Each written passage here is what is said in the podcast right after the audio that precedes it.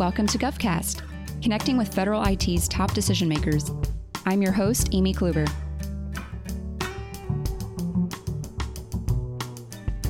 GSA is at the heart of helming efforts that deliver for the people and taxpayers, as Administrator Robin Carnahan puts it. Carnahan isn't new to the agency, and certainly not in technology.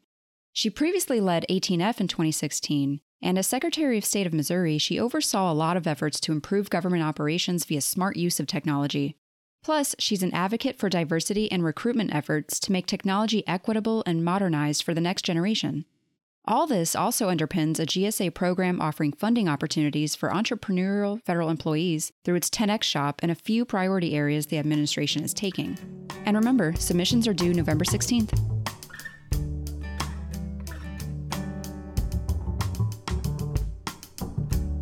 Hi, Robin. Thanks so much for joining us on GovCast. It's great to have you. I'm looking forward to chatting and getting to know your journey to government. It's great to be here, Amy. So you've had a prominent career in government, having served as Secretary of State of Missouri, my second home, now serving as GSA's administrator, but you've also been recognized as a technology leader in many aspects. What role has technology played in your roles and in your past, and how has it shaped kind of your philosophy and your position? Yeah, it's a really good question. It's funny. I'm not a technologist by training. I am a lawyer by profession and also did a lot in business over the years. And when I became Secretary of State, it was really clear that technology would be how we had to deliver service to people. I remember the first day walking into the office and being introduced around and noticing that there were more people manually opening envelopes and depositing checks to renew their business licenses in the state than we had in the whole IT department. So I spent 8 years of my time as Secretary of State figuring out how to automate things, move services online. Customers loved it, right? Because they could have 24/7 access to things. We were able to cut costs and cut red tape.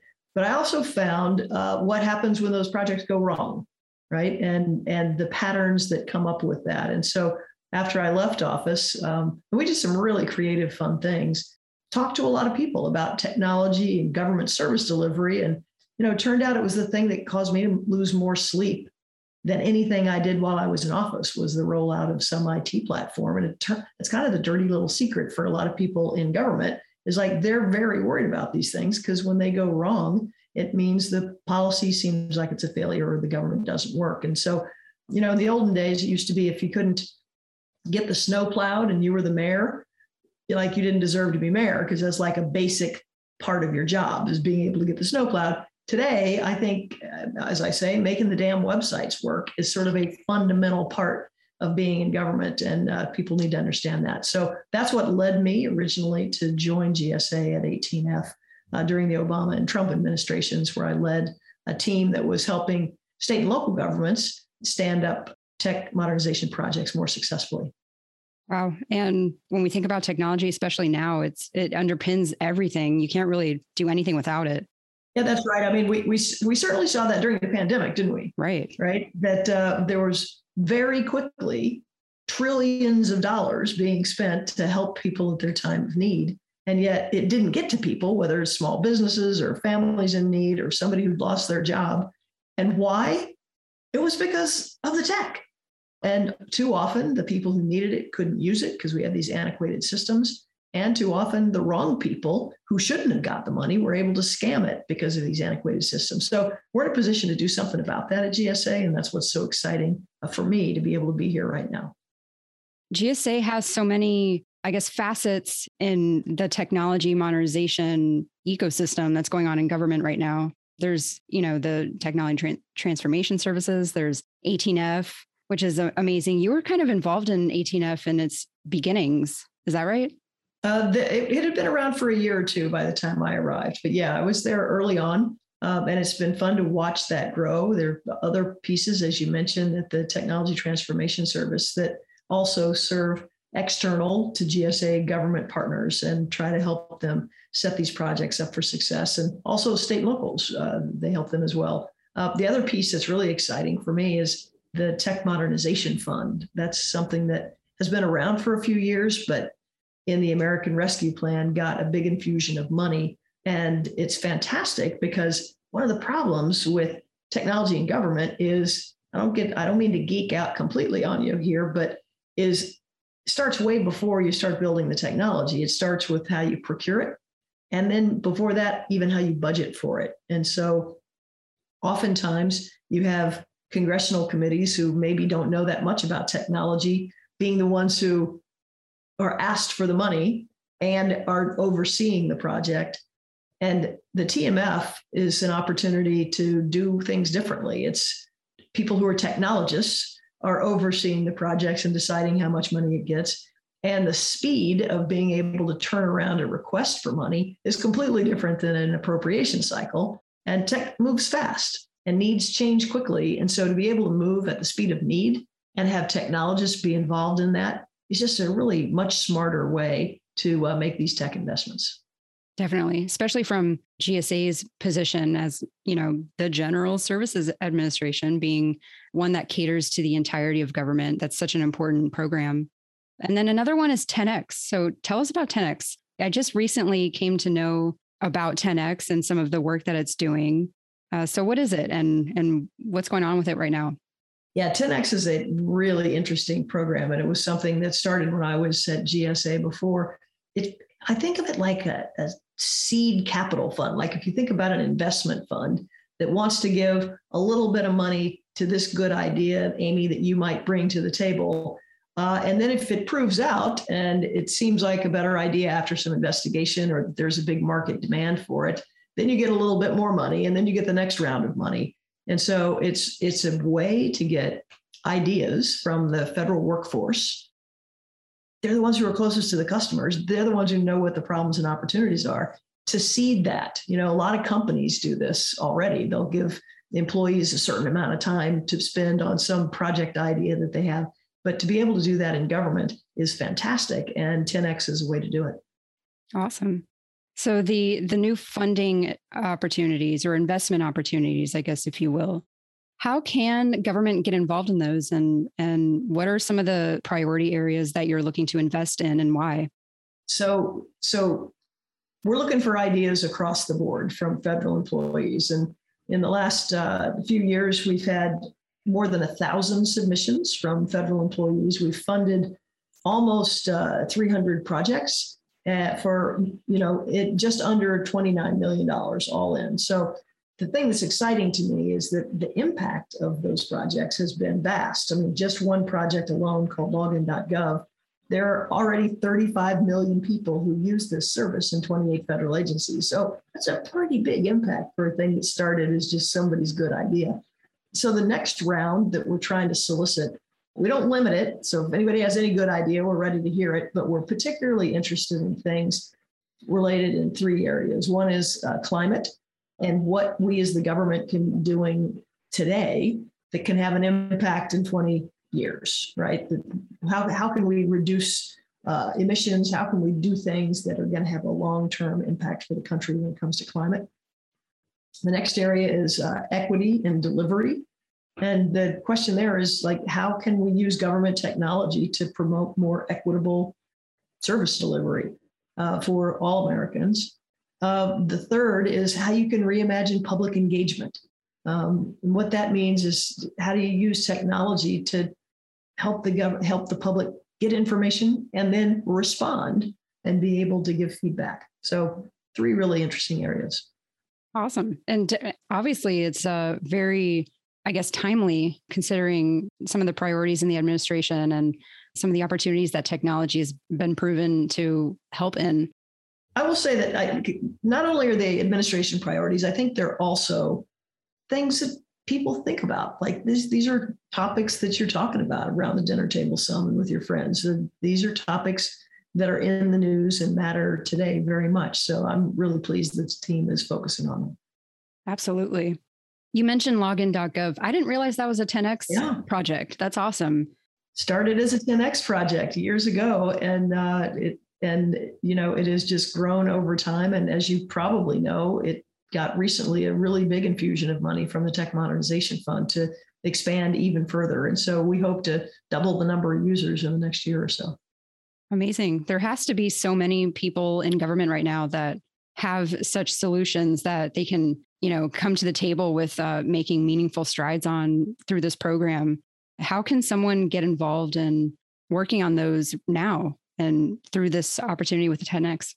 Well, it's a very lightweight process to apply for the first round of funding. So I'd encourage people to go to the 10X website, you can look up GSA 10X and you can find it. And it's very easy. It's not going to take you very long to apply.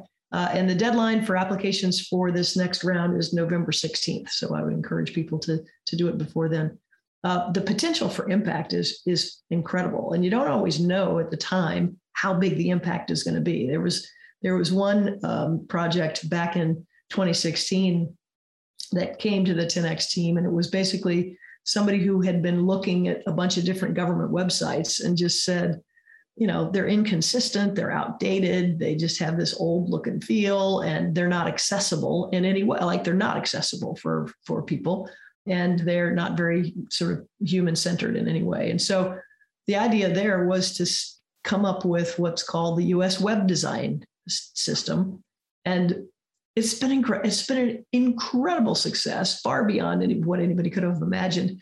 There are nearly 1 billion, with a B, page views of websites that are based on US Web Design System. And that was a 10X project that somebody just came up with and said, why don't we have something that looks like an official government website that bakes in accessibility, and then make those standards open source. So it's really easy for any agency at any level of government to adopt them. Amazing. Talk about digital delivery for sure. Some of these digital services, you know, have been incredibly important over the pandemic, and you've mentioned it yourself. Where do you see the future of digital services in government? Talking about some of these opportunities that are just running rampant that technology can solve. How is digital services going to evolve over time and meet the citizen where they are? Yeah, it's a great question. I think that we just have to be more intentional in government about being user-centered in what we do. And because in our everyday lives, look, we can walk down the street and order a pair of shoes and have them delivered to our house the next day. We've gotten used to these delightful digital experiences. And so when we go to a government website or go to interact with government and it doesn't work, frankly, I think it undermines people's faith in government's ability to deliver. It undermines people's faith in democracy.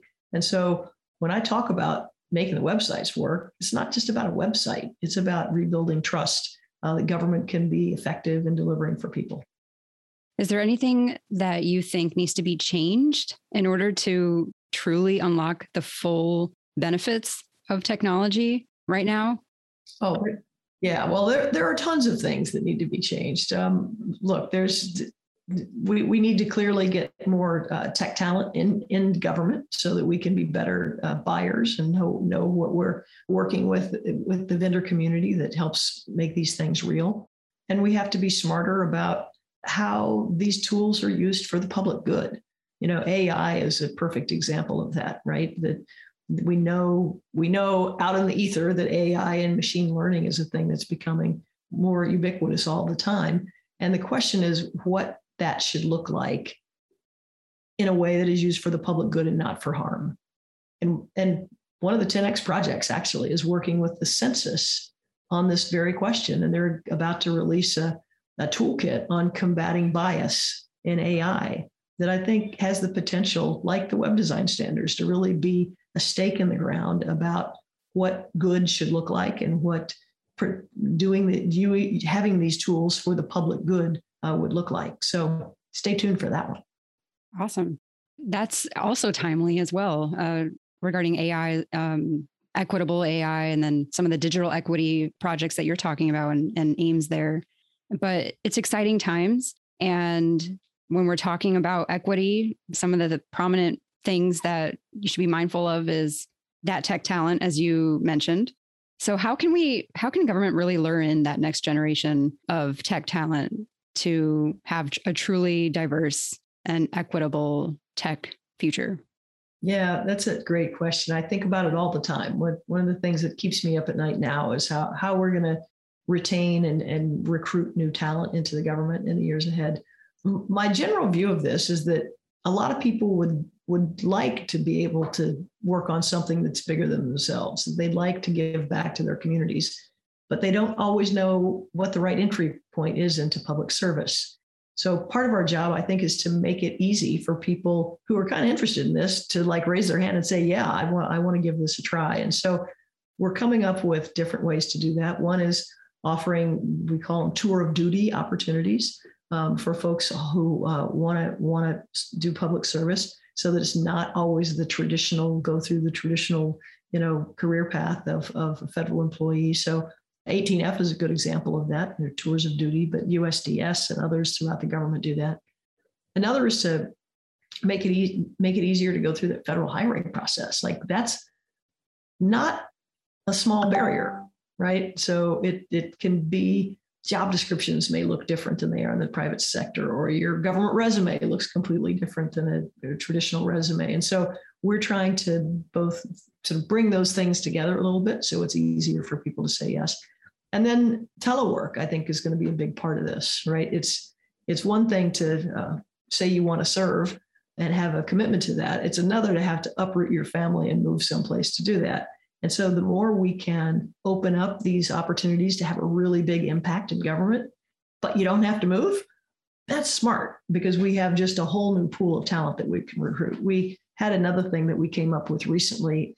We found that for younger people, there wasn't a great pipeline. So newly graduated, early career technologists in particular, that there was no good pathway into government. And so we heard about that, and created a thing called the U.S. Digital Corps, which is for early stage talent. And so that's being launched. I think that might be open right now, but if anybody's interested, sign up. It's a really neat opportunity to do a tour early in your career in government.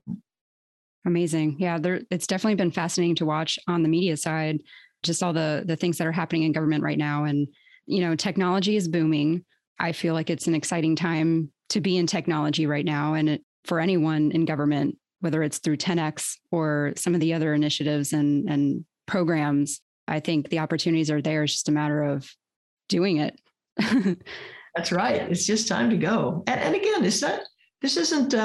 I often tell people, it's not like you have to do this forever. This is a tour of duty. The good news is, I will tell you, oftentimes when people get into government, they get hooked, because it is an amazing opportunity to have a really big impact. I mean, one of the things that people in technology want is to have an impact. They want their work to be for the good. And there are only so many, you know, tracker apps or whatever that you can come up with to sort of get yourself out of bed in the morning. But if you get to do something that, you know, creates something where, you know, hundreds of thousands of people are more easily having access to food stamp and SNAP benefits to take care of their kids, that's what you can do in government.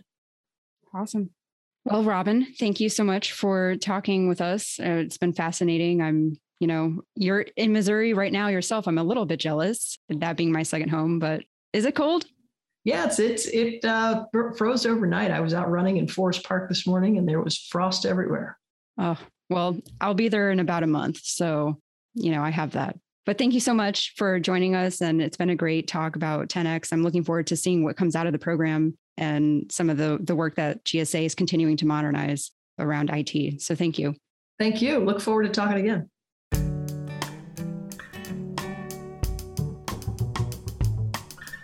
GovCast is a production of Government CIO Media and Research. For more podcasts, head to our website. And please, if you liked what you heard, let us know by leaving us a review in iTunes. We continue to strive to help you connect with federal IT's top decision makers. Thanks for listening.